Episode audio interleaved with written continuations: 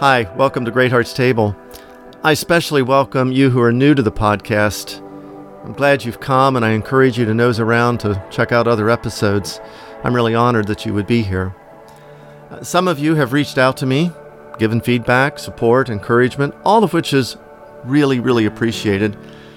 If you're a regular listener, I hope you would subscribe, and if you feel inclined, leave a review. That's all helpful, I'm told, in getting the word out.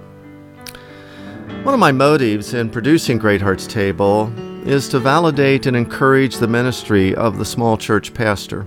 And yet, in so doing, I'm not naive. The small church can have a very corrosive impact on the pastor's heart. We need to talk about that. Thanks for joining us. Oh, my favorite people are broken. Believe my heart should know. At the end of January, I ran a 5K with my daughter Jerusha and Rob, our church's music leader. Rob is in his late 30s, I'm midway through my 60s. That the two of us crossed the finish line at the same time was quite gratifying. It was also potentially toxic. The official results revealed that I actually beat Rob. My pace was 0.4 seconds per mile faster than his. This proved, of course, that I was better than he. I may be old, but I'm good. Better than Rob, better than you. That, of course, is where comparison leads. If you're a pastor, you know that. To find one's validation in comparison with others leads inexorably to the sins of pride and envy a path traveled by many an old runner and many more small church pastors. Small church pastors look for validation in a world awash with bigness. They look for a narrative to help them escape the blame they may feel for their church's smallness. Many persuade themselves and their churches that they're small because they're pure, their smallness is actually a testimony to God's favor.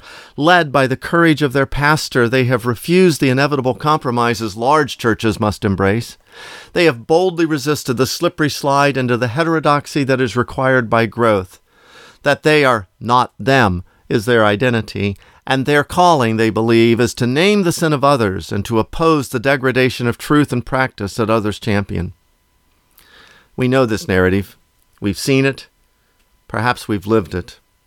And such pride is corrosive, deadly to grace, and transforms God's beautiful people into monstrous caricatures. Pride's twin is envy, and envy creates a narrative not of judgment but of hatred. Small church pastors lust after the cushy placement and supposed ease of large church pastors. Those pastors have people to do things for them that small church pastors have to do themselves. They are paid substantially more, have the freedom to travel, and can plan for a secure retirement. Pastors of larger churches seem to always have the right thing to say.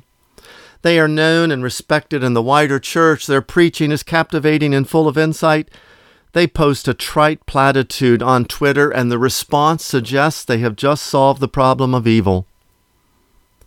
Small church pastors, always looking ahead at a runner they will never catch, become resentful. Resentment, unchecked, becomes hatred. Envy blinds them to the beauty of their own callings and makes it impossible for them to celebrate the blessings that come to others. Instead of celebrating other pastors' joy, they secretly wish them harm. Envy isolates us and drives us to find camaraderie with those who share our penchant for criticism, thus only feeding our disease. We do these things to feel good about ourselves, but it eats away at our hearts. Though Paul reminds us that godliness with contentment is great gain, we can only see what we lack and are swallowed by it.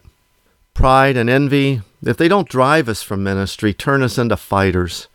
We become angry and contentious, like the small kid in middle school who had to learn to fight in order to feel any sense of adequacy. Pride and envy, more than orthodoxy, may be the impulses that birth Facebook groups and other coalitions aimed at unseating the well known. As a young pastor, I was warned about the damage the power dynamics of a small church could do to my ministry. I was not warned about the dangers that being small in a culture of big could do to my heart. As I stared at those race results, I realized that Rob's pace was slower than mine only because he chose to cross the finish line with me. Had he taken a few extra steps beyond me, which would have been easy for his legs, which were only 30 years old or so, he would have undermined my gloating. He didn't. He chose rather to run with me, to treat the old guy as his equal. We need such people.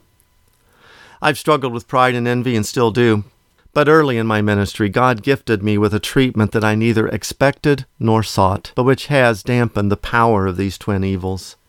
Larry Edison, the senior pastor of a large church near mine, and Dave Sturkey, a dynamic and multi gifted church planter, were happy to call me a friend. To them, I was not the small church pastor, I was just fellow pastor.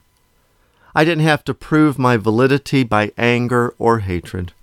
I wish we all could have such friends, but know this your church need not be large to be valid or small to be good. We need to know that. Having friends who run with us can help. Great Hearts Table is published on the first, second, and fourth Mondays of each month in both audio and print format. I hope you will email me with comments and questions so that I can better know you, and I hope you'll subscribe and encourage others to do so. Thanks for joining us at Great Hearts Table. I am Randy Greenwald, pastor of Covenant Presbyterian Church in Oviedo, Florida. Just shy of breaking down, there's a bend in the road that I have found called home.